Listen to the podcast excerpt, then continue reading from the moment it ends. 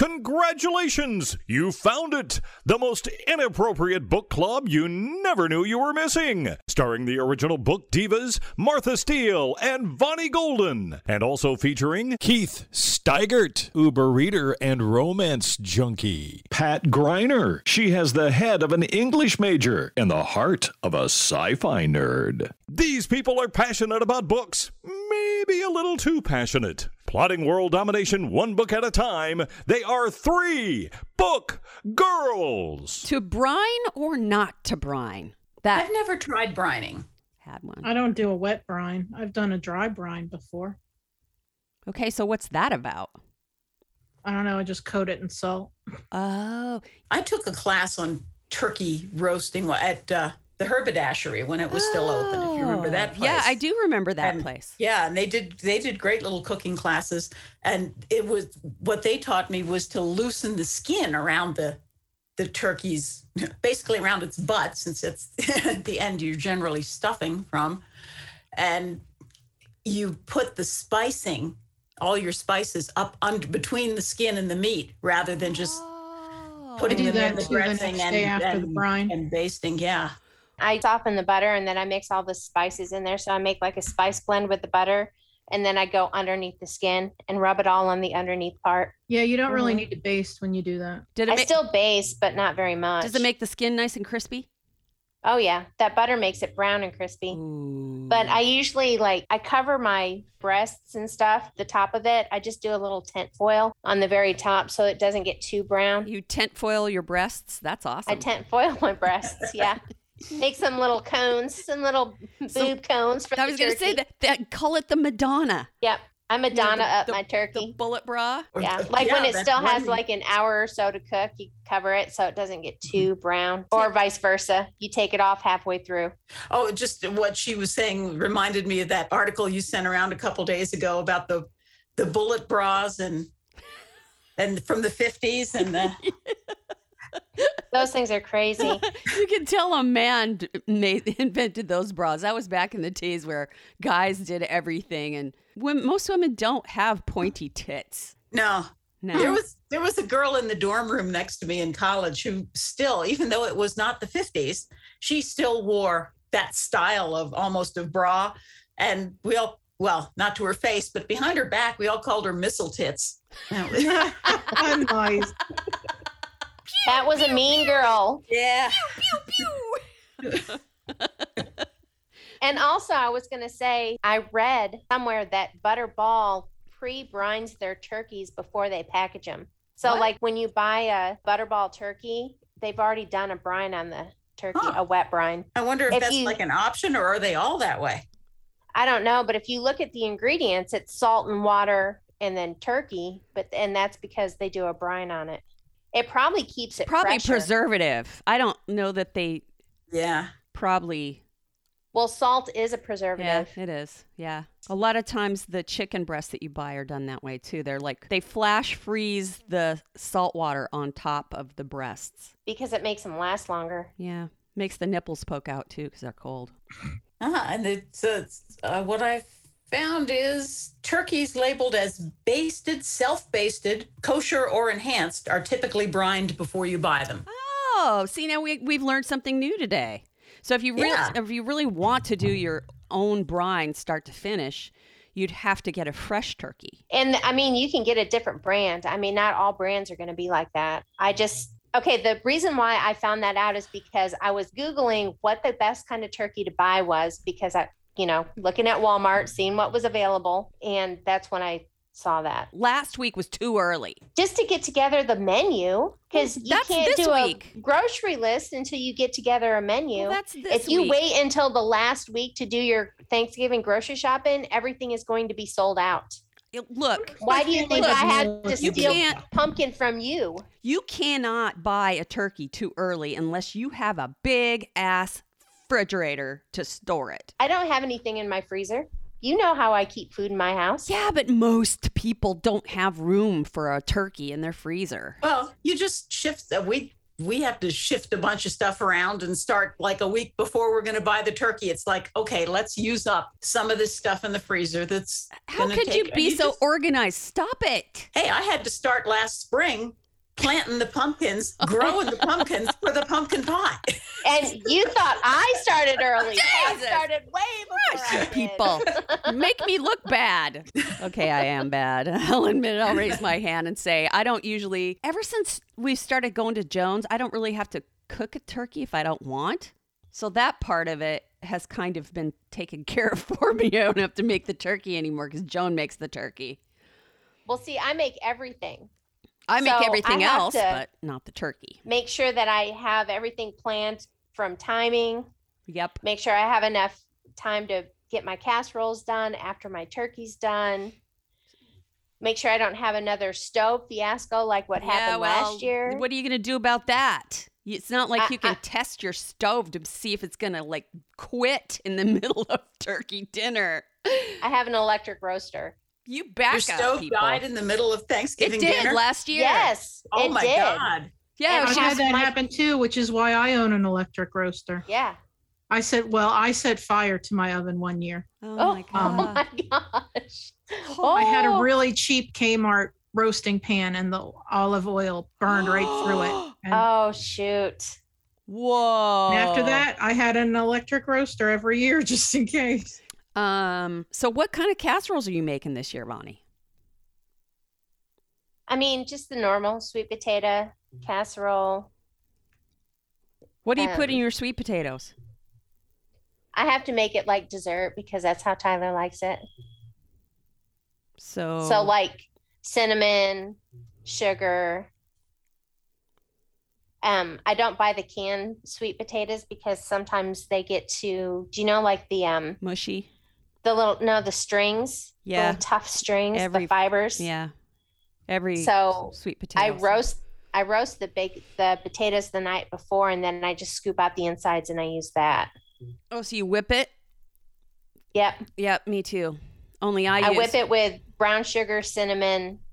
I think there might be a little bit of vanilla in there.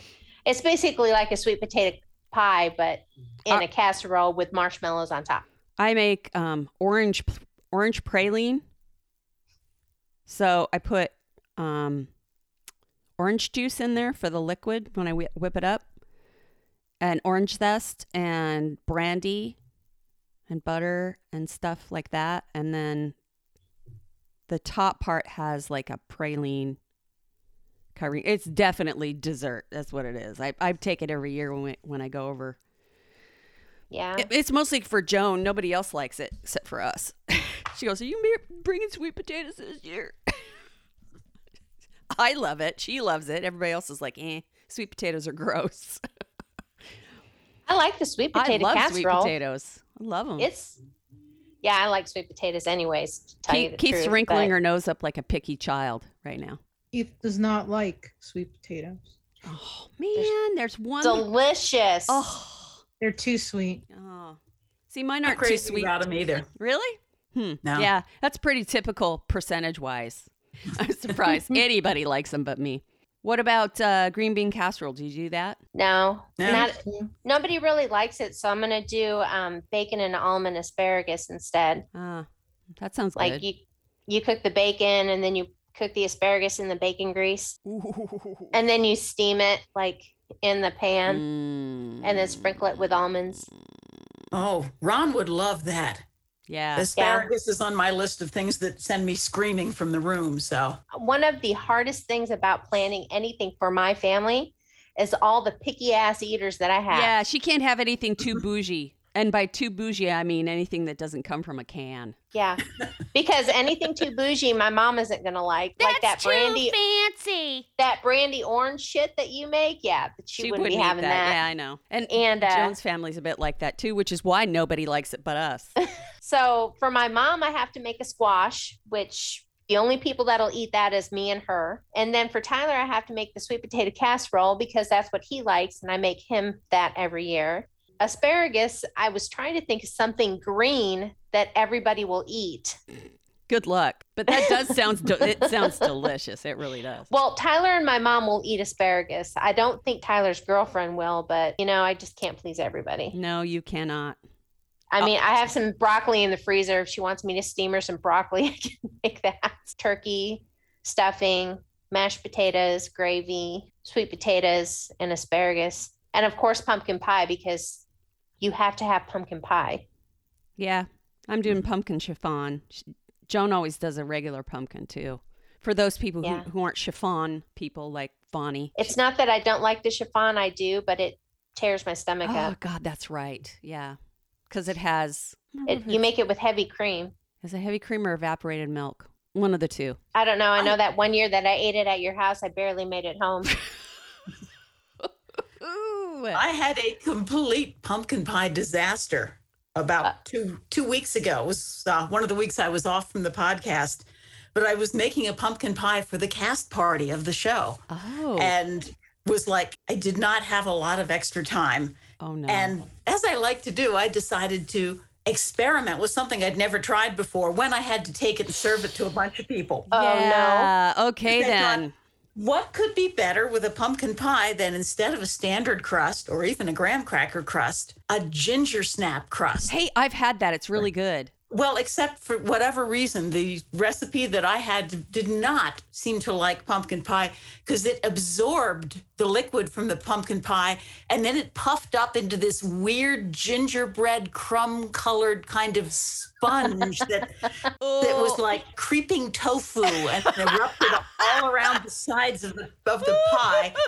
And and then it subsided and it, i ended up i forget what else i made. I made something else oh some some like pumpkin bread i made Mm. real quick instead to take but we kept them because they were just hideous they tasted delicious but they were seriously ugly Uh, Uh, have you ever made an impossible pumpkin pie? A pumpkin pie with no crust? no no. Yeah, my grandma used to make it every year. You make it with um, you put Bisquick in it when you're mixing it, and then when you cook it, the Bisquick kind of settles down around the edges. So I mean, it's not like a crust, but it's a little bit thicker around the edges, so it makes it solid. Wow. You know what I I, have had that with other pies, but I've never thought to do it with pumpkin. Bonnie won't like this idea, but you know that place I go um, to do the remotes at Pauline's? They do a lot of uh, gluten free stuff. The last time I was there, it was so incredible. It was a uh, brownie pumpkin cheesecake. So the bottom of it was like a flourless brownie, fl- flourless chocolate cake type thing. And then the next layer was pumpkin cheesecake. And then there was a real thin layer of chocolate. It wasn't a ganache. It was like like because it wasn't that dark. Just the tiniest, thinnest layer on the top. Holy shit, that was good. It was not too sweet. that sounds amazing It was amazing. And I'm thinking, hmm, Why should would I say- not like that? Because it's cheesecake and it would give you a stomach ache. I'd still like it. Well. It just would make my. I would just have to eat it at home, close to the bathroom. Yeah, this is a shitter dessert right here. Got to be near the shitter to eat this one. Why do you think I have Thanksgiving dinner at my house? Because I make a lot of stuff with milk. when I cook. Make everybody go home early so you can go hang out in the bathroom for the rest of the night. And I'm like, uh, isn't it time for everybody to leave now? I just go to the back bathroom and make sure there's candles in all the bathrooms. It occurred to me that I should probably shop for um Thanksgiving, so now I'm shopping for Thanksgiving. We I'm reminded you. I'm placing an online order for the stuff I need. Yeah, I have mine all in the cart. I just haven't checked out yet because I probably won't go until tomorrow. You got any tasty books for us today? The book I'm reviewing this week is kind of a reread for me, and would it would be for most people, I think. It's The Diary of Anne Frank by Anne Frank. Like most everybody who is in the United States and listens to the podcast, this was probably one of your mandatory reads when you were in school. It was for me. But of course, when I read it, I was extremely naive about the horrors of the Holocaust and about how evil the Nazi party was. So even though I enjoyed the book and I liked it, I did not understand the significance of it when I read it the first time. And for anybody who hasn't read it, it is about a 13 year old girl in Holland in 1942. And her family and another family went into hiding in Amsterdam to avoid being sent to concentration camps. And she kept a diary while she was living in this attic. It was published after she died. Actually, the only one out of the whole family who survived was her father. And her father decided to go ahead and let them publish the diary. A little bit sad, a whole lot sad, actually. Um, and this is just about her and her family's experiences with hiding, um, with the shortage of food because of everything was rationed. And of course, they didn't have ration tickets. So they had to rely on other people to give them part of their rations. And then as the war progressed, the rations became more rare and more rare. So they struggled. They ate a lot of beans, a lot of vegetables that were a little past the expiration date, you know, little wilty carrots, not so much crispy as bendy. I just thought it was extremely interesting because it's kind of like an inside look at not only what it was like to live through that time period, but also to be in the mind of this 13 year old girl who's going through puberty and everything that teenagers go through, but she can't express a lot of it because she's cramped in this small space. I also thought it was extremely sad that, well, this is probably a spoiler. I probably shouldn't say it, but it's public knowledge, right? I was gonna say I don't think there are any spoilers anymore for that. Not for that one. Yeah, but um, some of the people who had been captured from the hiding place died just days before before the concentration camps were liberated. Just, I mean, one of them, it was even four days, four days before. I mean, just, it, it's just extremely sad that both of these families who did absolutely nothing to deserve it, besides being Jewish, had to go into hiding hid for i think it's like two years they hid before being betrayed and found out and then sent to these concentration camps and killed it, it's just horrible it's sad and uh, this is one of those reads that i read when i was extremely young and i appreciated it more when i read it the second time i don't know if anybody else does that if they go back and read something that they read it when they were a teenager and you just get a totally different take on it. So it it it was great. It was good and I if I think that anyone who's interested in historical fiction who read this when they were a teenager, read it again now that you're more knowledgeable of the situation. There's a ton of books that I've done that with over the years, and it's so satisfying to finally understand why you were given this assignment that you hated so much when you were in school, but yet the books are so incredible. I, I think maybe only one other time have I really not liked the book better when I read it as an adult. But it was it was really good. And I've done that before with um, How to Kill a Mockingbird because I read that actually twice when I was in school, when I was like 13, 14 years old and then I read it again when um, what was the second one that came out? The Watchmen. Those set of Watchmen. Yeah, and I read it again before I read the second book.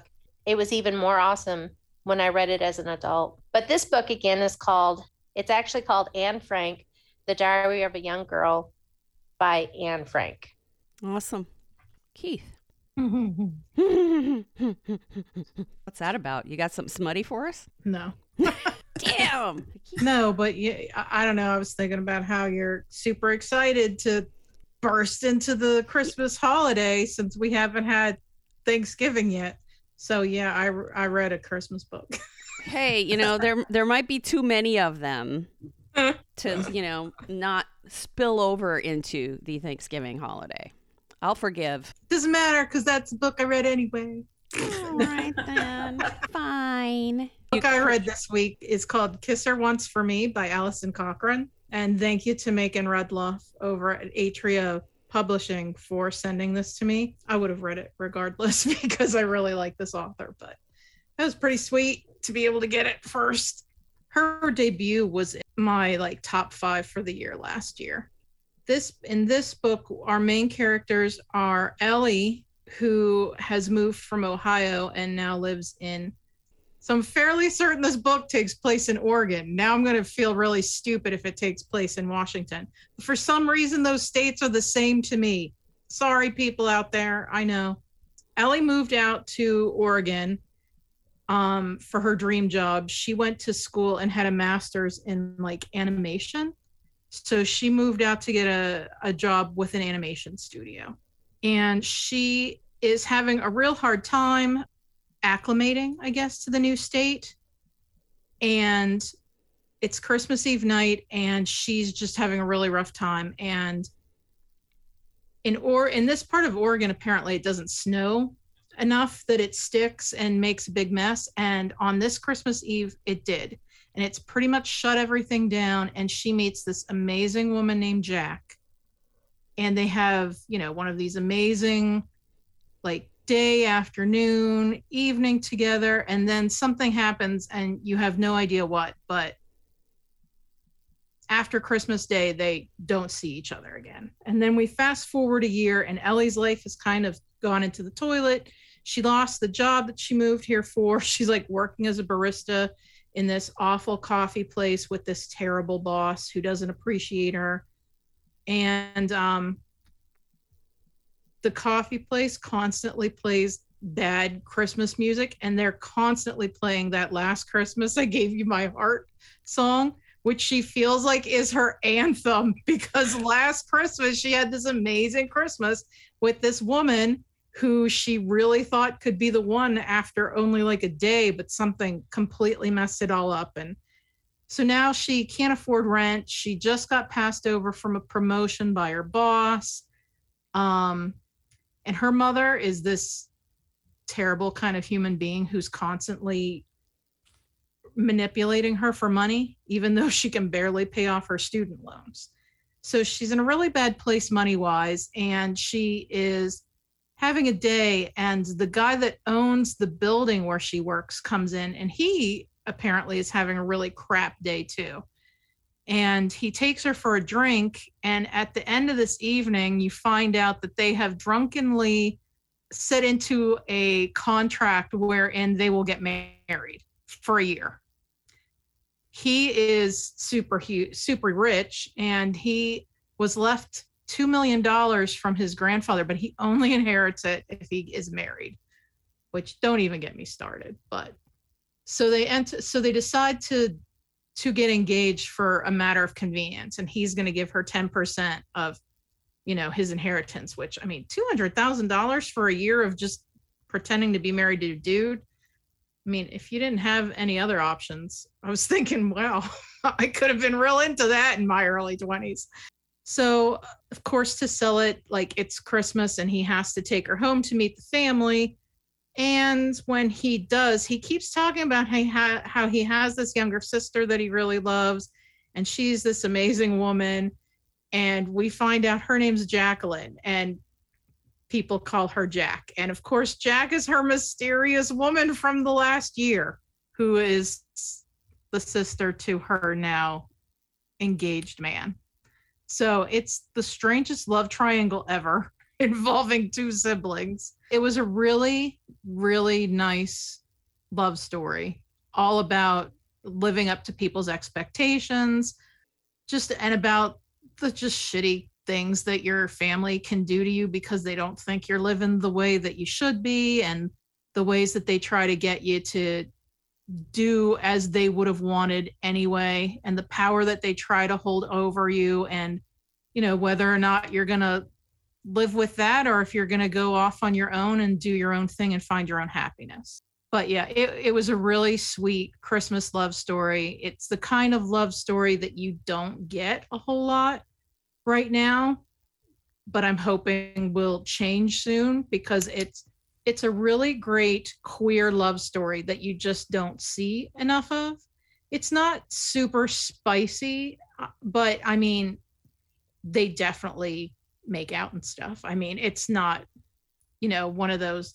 I don't think Megan would blush at it exactly, but I mean, they don't treat it like, oh, well, this is two women, so we're not going to talk about any of the stuff women do. Um, but yeah, it was a great. It was a great book. Once again, I really hope more people read queer romances because even if it doesn't pertain to you, I still, I mean, obviously doesn't pertain to me, but I still thought it was amazing and it it gets stories out for people who don't get to see themselves represented in fiction. So I loved it for all those reasons. And again, that was called Kiss Her Once for Me by Alison Cochrun. Awesome. You know, Keith, sometimes you even make romance sound appealing to me. And that's, I think, because you pick some really great books, but you really do find the deeper side to them too. And Thanks. I like that. I must say, I, I don't read a lot of romances that are just romances for romance sake. Not that there's anything mm. wrong with it. I mean, I've read them, but I they don't stick with me and they're not the kind of books I generally review just because these books that have a lot more to them. I mean, like poor Martha knows there's romance in a lot of different so, books, but so, you need something so else. You many. need Yeah. you need that stuff that helps to bring the world in. Moving right Okay. along. I, I have nothing else to say on on the romance thing. I'm I'm I not figure. I'm not very tolerant of romance as it happens in in books. Yeah. I, I tend to just the minute it starts to get too lovey dovey, I'm like, ah, fuck this. I got better things to do. I know it's terrible. Okay, Pat, what did you bring this so week? I read a book that has lots and lots of relationships, but uh, very little or no romance. Hmm. Sweet. It's uh, it is uh, it's a really interesting book, Martha. I think you would like it. Came out about a year ago. It was a debut novel called "Build Your House Around My Body" by Violet Kupersmith. Wow, Is that a great title? It is a great title. That really is a great title. I'm still not entirely sure what it means, but it was a great title. Um, the story is set in Saigon. Uh, present day for the story is 2010, but this is a story that jumps back and forth in time a lot. And if there was one drawback to doing it as an audiobook rather than a print book, uh, and that was how I did it as an audiobook, it makes it hard to go back and look and say, no, wait a minute, what happened last time we were in that time period? Which I do a lot with print books that skip around in time. It, it's just not as easy with an audiobook. So you have to really, and they're very good about telling you where and when you are every time you switch, but you still have to pay attention because Mm. it skips around a lot and there are a lot of characters. I mean, I could follow it, but there were a lot of times when I would have liked to have had the option to, oh, let me just flip back and see exactly what happened there. That's the difficulty. Yeah. So, anyway, the central character that it's built around is named Winnie, and Winnie is an American Vietnamese woman. She's a she's young, I want to say 21, 22 maybe. Her parents were refugees from Vietnam. She has was born and grew up in America. She goes back to Vietnam to learn about her heritage, to experience this part of the world that her family is connected to. And she's working as an English teacher in a, not in a school like a high school, but in a, just a school where people can enroll to take a language class or this or that. So Winnie is in Vietnam and she is one of the more self effacing people, characters I have ever run into. She is just obsessed with staying in the background and not being noticed. She doesn't feel like she does a particularly good job at her job or at relationships or at life in general. She just kind of wants to hunker down and, and observe and not be noticed. This doesn't make her a terrifically effective teacher. It makes her, in some ways, a difficult character to like because she is so passive. But the structure of the book turns on the fact that on one day in 2010, Winnie disappeared. And all of the chapters are introduced with reference to that time of that frame. So you'll get like 1990, such and such a place, 20 years before the disappearance. And everything is tied in that sense to it. You open, the story opens with her boyfriend, her Vietnamese boyfriend, Long, waking up and realizing that she isn't there. She that she wasn't home when he got in from work the night before. He had gone to bed, gone to sleep. He wakes up. There's no sign of her. She's never and so so you you know right from the beginning that Winnie disappears. You don't know why or how, whether it's nefarious, whether she just chose to leave. So you don't know. And that's something that you come to find out the very end of the book. But woven into all of this are so many other characters. There's Long, his brother Tan, who was a policeman, and a third, a friend of theirs, a girl named Min. And you get a lot about the childhood that the three of them shared and their shifting and conflicting relationships as they get older. And you get the gay couple back in the early 1900s who founded the rubber tree plantation that ties into this.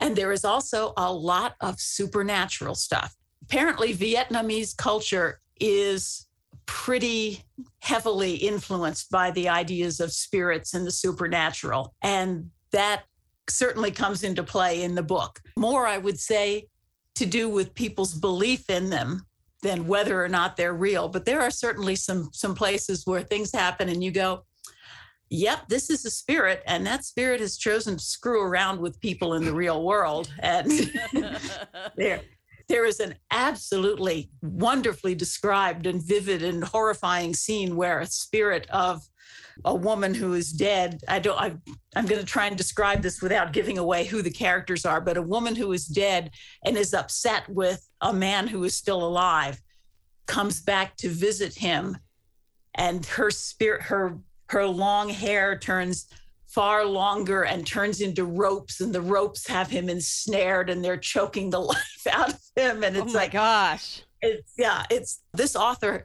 is excellent at description I think I Not might need having- to have a copy of that for my shelf. yeah. not ever having uh, known really much about vietnamese culture other than the snippets you get mostly about the war Right. I was just amazed at her ability to put you into these places and make them seem so vivid and so real. And the, the characters are interesting. Like I said, it's intricately plotted, it moves back and forth in time. You spend a lot of time going, and why am I even learning about these people? What do they have to do with the story? But eventually they will. all the Oh, see, all the threads are brought together that's one of the reasons that it's important to hear reviews. Is that sometimes you pick up a book and you go, "Oh, for Pete's sakes, why are they doing this?" If if you know that there's a payoff at the end, you know you're going to get resolution, then you're more likely to actually dig in. Yeah, and this this book is absolutely wonderful at doing that. Uh, I did look a little bit into the information online about the author, and she is herself a child of a, I think, a Vietnamese and Caucasian couple who went to Vietnam and taught English. So she's got some real real life experience, you know, or knowledge that she's based this on. I'm I'm sure the book is entirely fictional, but she knows her stuff. She knows the culture, and she conveys it so vividly and just a fascinating book. It was it was a slow start. It took it took it a little while to grow on me, but by the end, it's a story that you you finish the book and you're just going, wow. I mean, it'll give you a book hangover for a couple of days. So that was Build Your House Around My Body by Violet Kupersmith. Remember a while back I don't know how many years ago this has been. A couple of years, I think. When I did that review of the book where it's two little kids just randomly catch on fire. Yeah. Yeah. I read that. Yeah, that's called Nothing to See Here. And that's actually going to be made into a movie very, very Is soon. it? Yep. Did you read a second one? That's the, the what I, one. That's what I'm going to review right now. Cool. I've wanted to read that because I like the first one, but I hadn't gotten copy yet. Now, if you haven't read Nothing to See Here, you really must because it's such a great book and it really wasn't all that long. This one is also fairly short. I'm looking here 256 pages, so really fairly short. It's called Now is Not the Time to Panic by Kevin Wilson.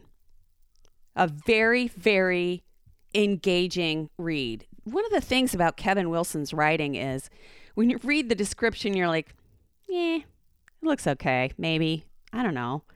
But then when you start reading it, he just has such a way with words, for me anyway. I'm just immediately just sucked into this story. It's about a high school student. She's 16, named Frankie, and she is a weird kid. And in the in the story, she kind of hooks up with another weird kid.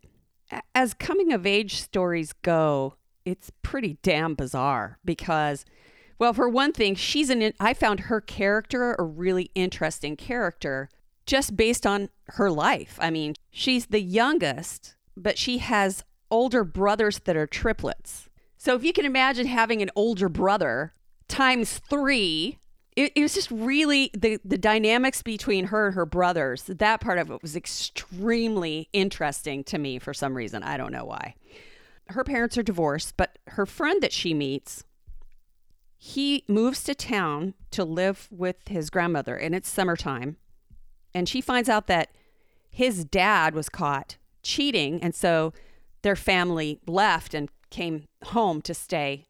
And you hear kind of the sort of details and whatnot, but really, the the book is so much more about what they create together. She and Zeke is obviously doesn't really know anybody because he's just moved to town. So he and Frankie end up becoming friends. And one of the reasons that, that the two, the the triplets are so interesting is they're just boys. And one day they bring home, they steal this printer. This is back in the in the 90s. So they steal this printer and all the paper and cartridges and stuff out of some place and bring it home and Xerox their butts. And of course, they end up wrecking it. And then it's just sitting there. Well, Frankie, Zeke is kind of an artist. So she comes up with this idea that they can look at the printer, or maybe it's his idea, I don't remember, but they, they take it out to the garage and they fix it. And turns out it was something really simple. But then they make this poster by using a combination of different techniques, using his artwork and then movement of the image once they start. Well, they then add this really, a really cryptic phrase is what they add to it. It is almost like poetry, and I wish I had written that down as well because it's very something like, We are fugitives from, we're fugitives from something, and the law is skinny with hunger for us. So it's like really cryptic and weird. So they come up with this piece of artwork, this poster, and they come up with this idea to just go and put it up all over town. And it's a pretty small town. So they basically just do this guerrilla warfare type art all over town. Well, of course, nobody knows where the posters came from. Nobody knows what the phrase means. And as a part of the weirdness, right after that, this couple of teenagers um, end up getting stuck out in the woods and they weren't supposed to be out. So they make up this story about getting kidnapped by these guys in a black van. Well, it immediately goes to a satanic panic type thing. And so the whole town is in this uproar about this poster. Basically, the entire book is about this poster. For one thing, Frankie can't stop. she puts it up constantly and she constantly repeats the phrase to herself because she's the one that came up with the the poem or whatever you want to call it the phrase and she becomes just absolutely obsessed with putting the poster up furtively everywhere she goes and it just blows up into this massive thing and the story sort of revolves around all of the intrigue that has blown up because of this poster. And then it goes into Frankie as an adult. And there there's a portion of the story that takes place there as well. God, it was just so ah, it's hard to explain why I liked it so much. Besides the fact that um, Kevin Wilson just does a really incredible job of capturing my imagination.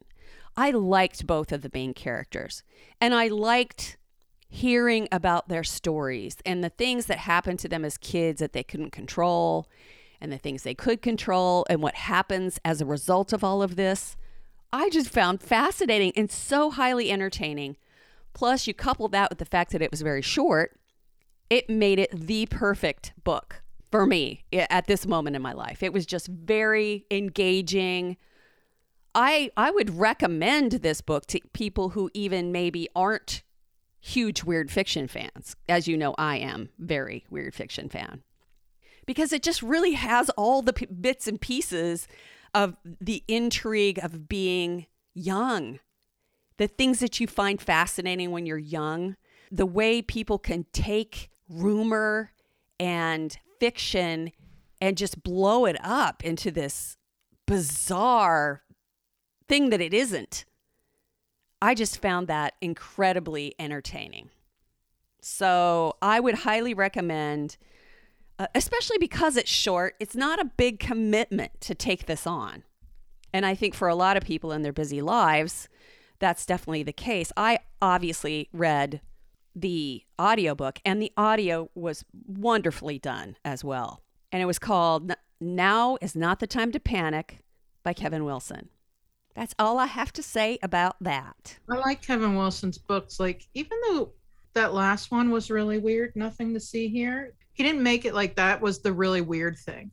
Exactly. You know what I mean? Exactly. He made it like, okay, this weird thing is happening, but let's get to the bigger picture, which is how we deal with it and what we do. Like, and and it was it was a, rig, a really weird thing that happened, yeah, but it, but he was pro. They, they it were, wasn't this book like, oh, this is weird. It was more of a, okay, how do we react to this very bizarre thing that's happened? right. And if we treat it in such a way that it's just a problem to be solved, then it makes it much easier to deal with. Yeah, and it helps to make the books shorter too, because Yeah. then it's like that's one of the things with, and I love fantasy and I love sci-fi, but that's one of the things that, like, to introduce exactly why the world is weird, you have to go mm-hmm. through all this back stuff, and then you have to understand why the world is this way. Like Kevin Wilson just writes about bizarre shit, and he's like, okay, I- I'm not going to explain why it's like, and we're not going to talk about why it's a thing or how this happened in a scientific experiment. It just is. So get over it and let's move on. Yep. that was what made that book so brilliant. Was the fact that he didn't make a huge deal out of it. Was it the same audiobook narrator? Do you remember? Um, hold on, I'm gonna look now. you don't have to look it up. I just remembered that the audiobook narrator was really good too. No, I don't. I don't recall specifically. I returned it already because there were people waiting, and I read it so fast. I'm impressed you got it already. It just came out, right? Dude, this is what I do. I go in and I put things on hold. I look for authors that I recognize or books I'm interested in, and they're on, they're on my hold list for months at a time.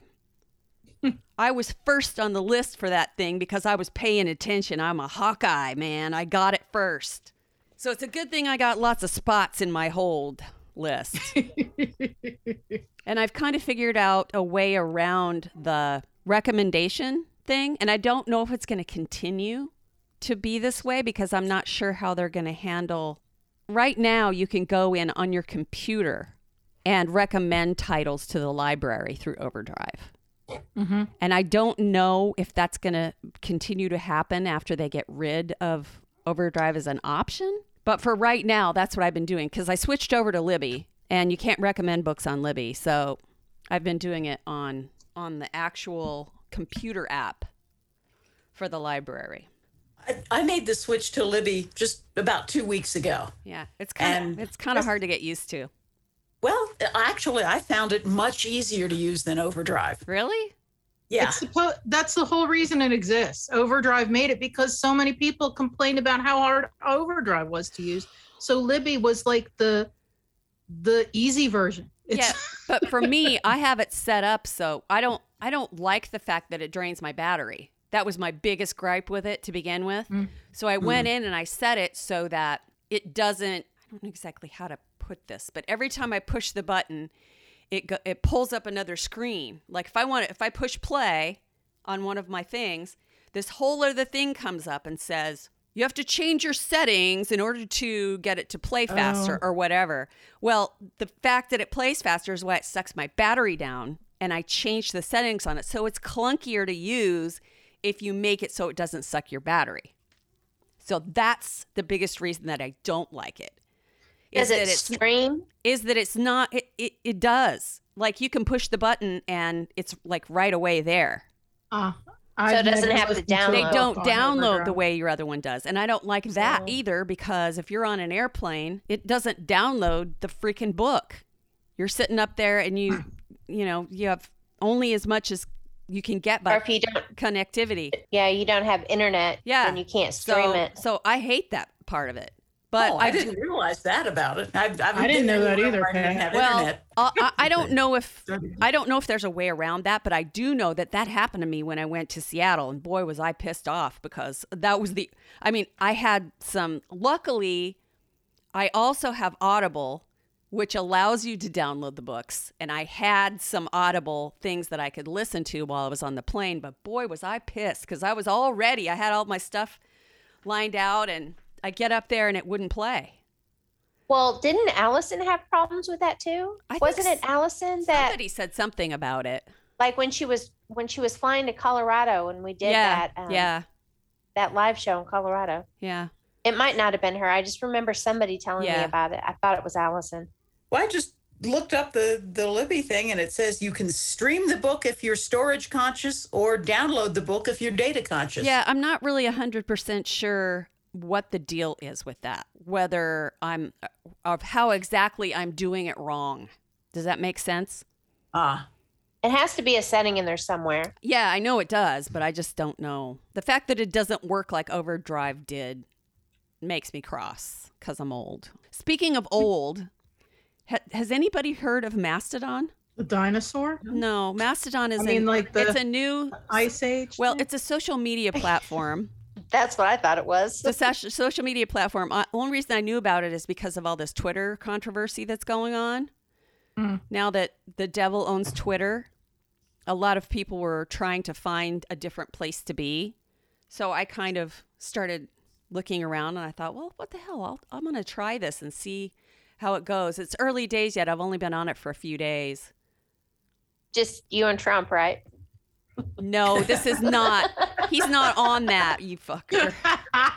he's, he's not on that one. But it's really int- it's di- a totally different way of doing it. So it's like instead of being one platform for everyone, it's a bunch of separate platforms and you can choose which one to be on based on the content and whatnot.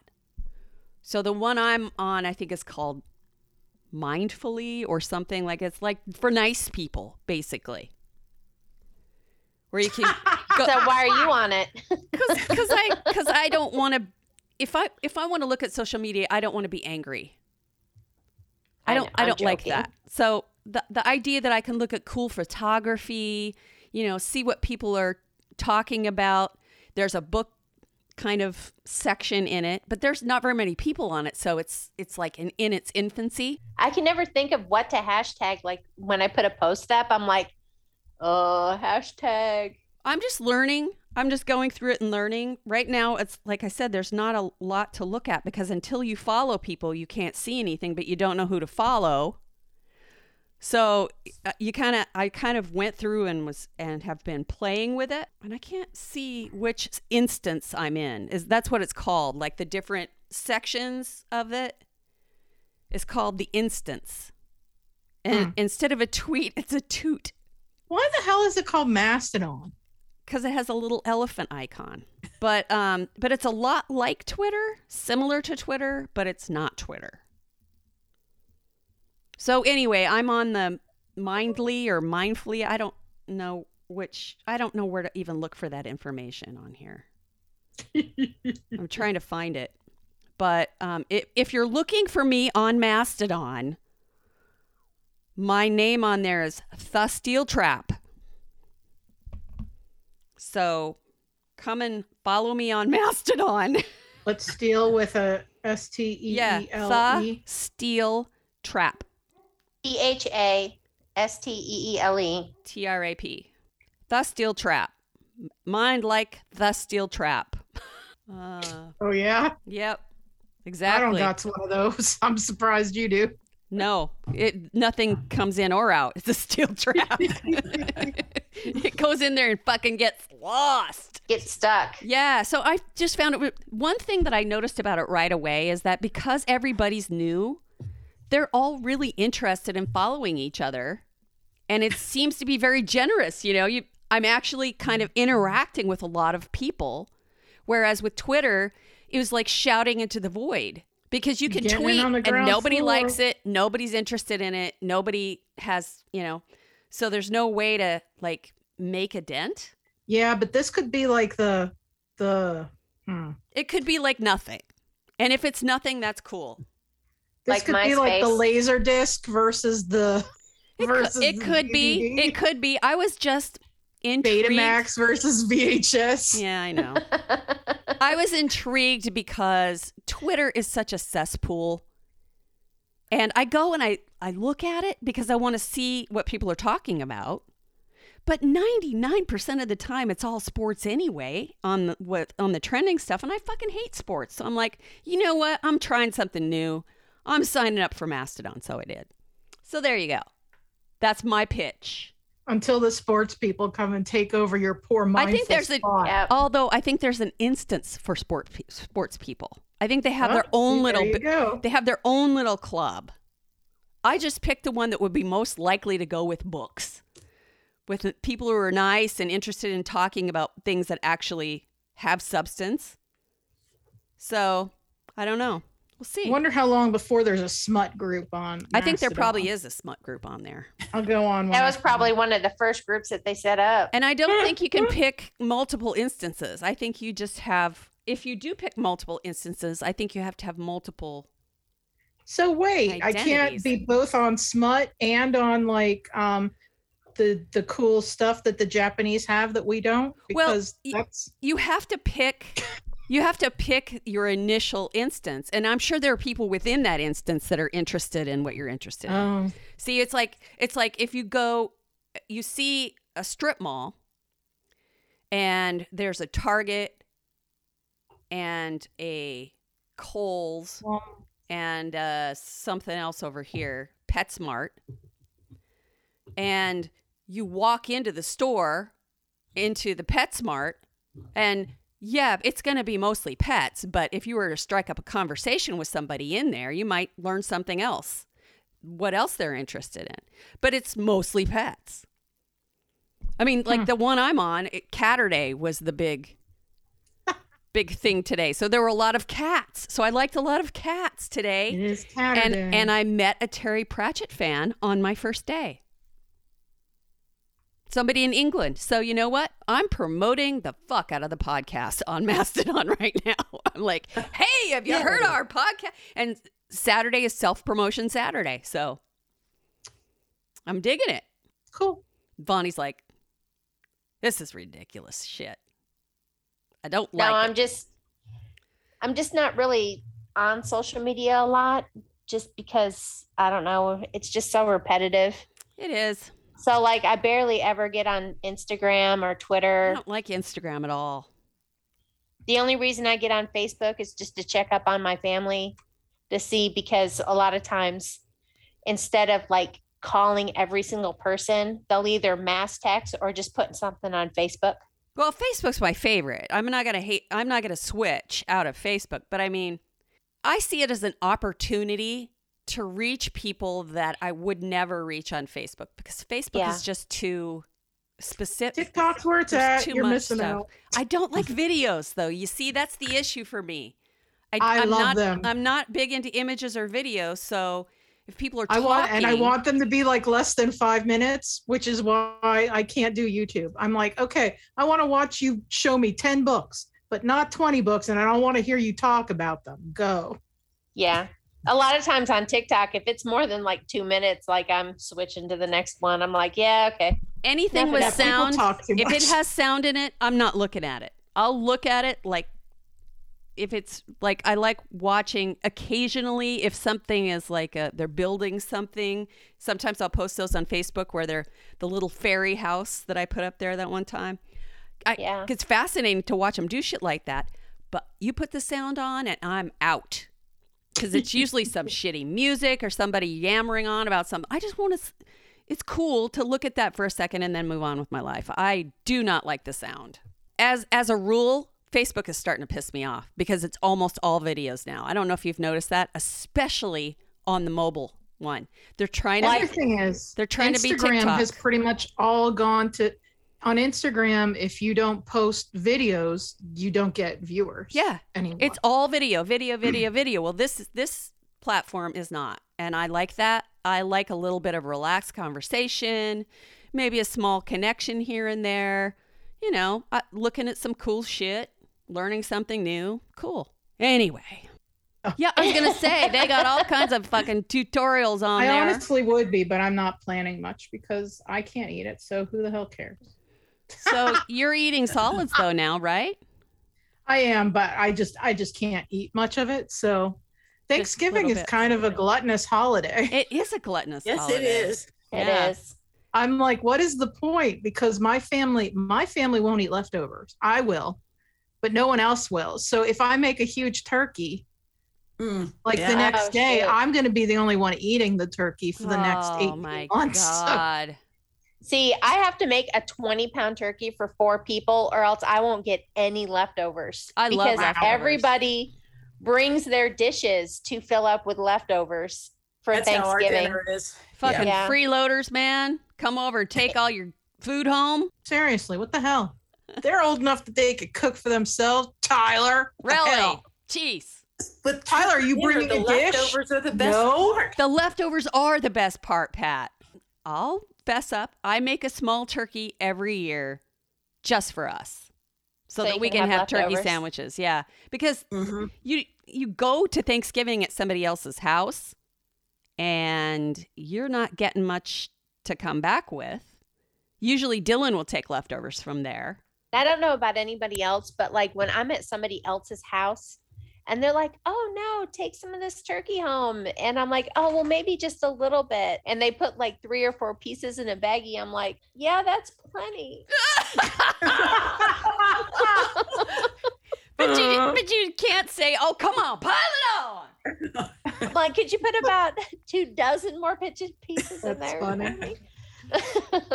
Yeah, that's it, it is hard when you're eating at somebody else's house. yeah. You know what I really like in I might get if there's any leftovers and they put them on sale is the smoked turkeys. Ooh, I love smoked Have you ever gotten this? Smoked? Well, you turkey? do know that we have a Oh, smoker, right? It's just I can't get a smoked turkey because I can't stuff. I can't um, put the stuffing inside Yeah. because I know you're not supposed to. But I always put this. I always stuff this dressing inside the turkey. I do both. I I make a huge thing of stuffing and put some of it inside and then when it's done, I scoop out the stuff in the middle and keep it separate.